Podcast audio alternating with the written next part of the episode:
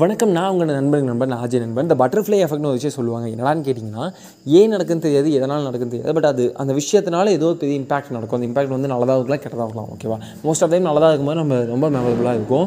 சடனாக பஸ்ஸில் ட்ராவல் பண்ணிகிட்டு இருப்போம், ஒரு பர்சனை மீட் பண்ணுவோம். அந்த பர்சன் வந்து ஜஸ்ட் லைக் தட் பேசி சண்டை இப்போ ஜஸ்ட் கான்டாக்டில் ஷேர் பண்ணியிருப்போம். அந்த பர்சன் ஃப்யூச்சரில் நமக்கு வந்து ஏதோ விஷயத்தில் இல்லை, நாம் அந்த பர்சனுக்கு ஏதோ இடத்துல வந்து ஒரு சப்போர்ட்டிங் ரோல் பண்ணுவோம். ஓகேவா, அது நம்ம லைஃப் சேஞ்சிங் மூமெண்ட்டாக கூட இருக்கலாம். இந்த மாதிரி பட் தான் பட்டர்ஃப்ளை எஃபெக்ட்னு சொல்லுவாங்க. ஓகேவா, அதுபோல் எனக்கு ஒரு சின்ன ஈவெண்ட் நினச்சி என்னன்னா, நான் ரொம்ப ஏர்லி ஸ்டேஜ் ஃபஸ்ட்டு ஃபஸ்ட்டு பாட்காஸ்ட்டாக என்னென்னு ஒரு விஷயம் ஒரு சின்ன ஐடியா எடுத்துக்கிட்டு கொஞ்சபட்சம் ஏய் இப்போ நான் பெரிய ஆகிட்டேன் அப்படி நான் சொல்ல வரல.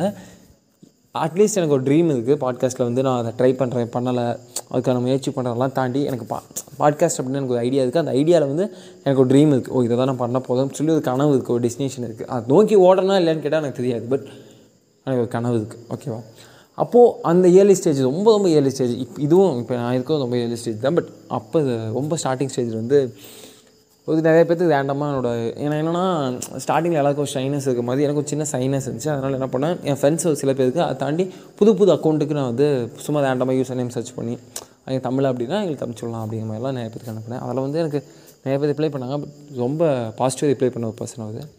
அதுக்கப்புறம் இப்போ ரீசெண்டாக அவர்கிட்ட ஜஸ்ட் லைக் தட் பேசும்போது என்கிட்ட என்ன சொன்னாங்க, டே நீ இன்னமும் அதை பண்ணிகிட்டு இருக்கியாடா அப்படின்னு. அப்போ தான் எனக்கு ஒரு ஸ்ட்ரைக் ஆச்சு.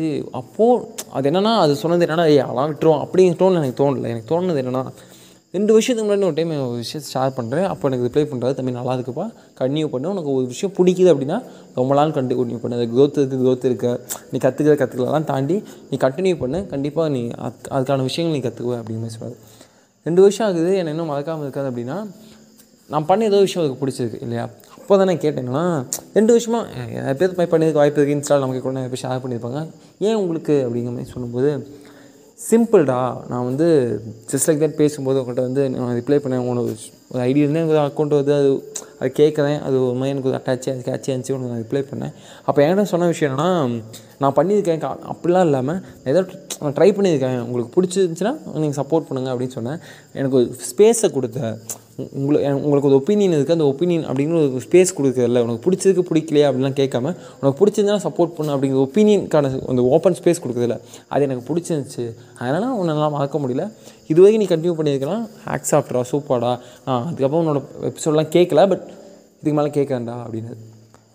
இது ரொம்ப சின்ன விஷயம்னா என்னென்னா, நாம் கொடுக்குற ஸ்பேஸ், அந்த ஃப்ரீடம்னு ஒன்று இருக்குல்ல, அது ரொம்ப முக்கியம். மேக்ஸிமம் கேஷுவலாக அனுப்பினது தான், பட் அது அவருக்கு ஒரு மிகப்பெரிய இம்பேக்டை க்ரியேட் பண்ணியிருக்குன்னா யா ரொம்ப சந்தோஷமாக இருக்குது.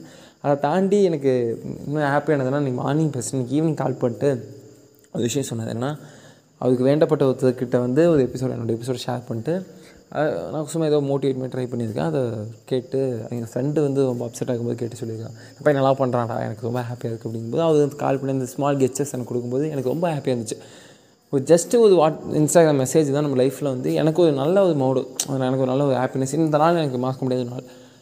அதுபோல் இது என்ன சொல்லுறது அப்படின்னா, மால் ஆஃப் த ஸ்டோரிஸ் அப்படிங்கிற மாதிரி பேச ஒன்றும் இல்லை, ஜஸ்ட் லைக் தட் சின்ன சின்ன கெஸ்டர்ஸ், சின்ன சின்ன விஷயம் நம்ம லைஃப்பை மாற்றுவதுனால முடிஞ்ச அளவுக்கு சின்ன சின்ன நல்ல விஷயங்களை முயற்சி பண்ணுவோம் இல்லையா, யாருக்கும் கெட்டது பண்ணாமல் சந்தோஷமாக இருந்துட்டு போயிடும். அவ்வளோதான், இவ்வளோதாங்க.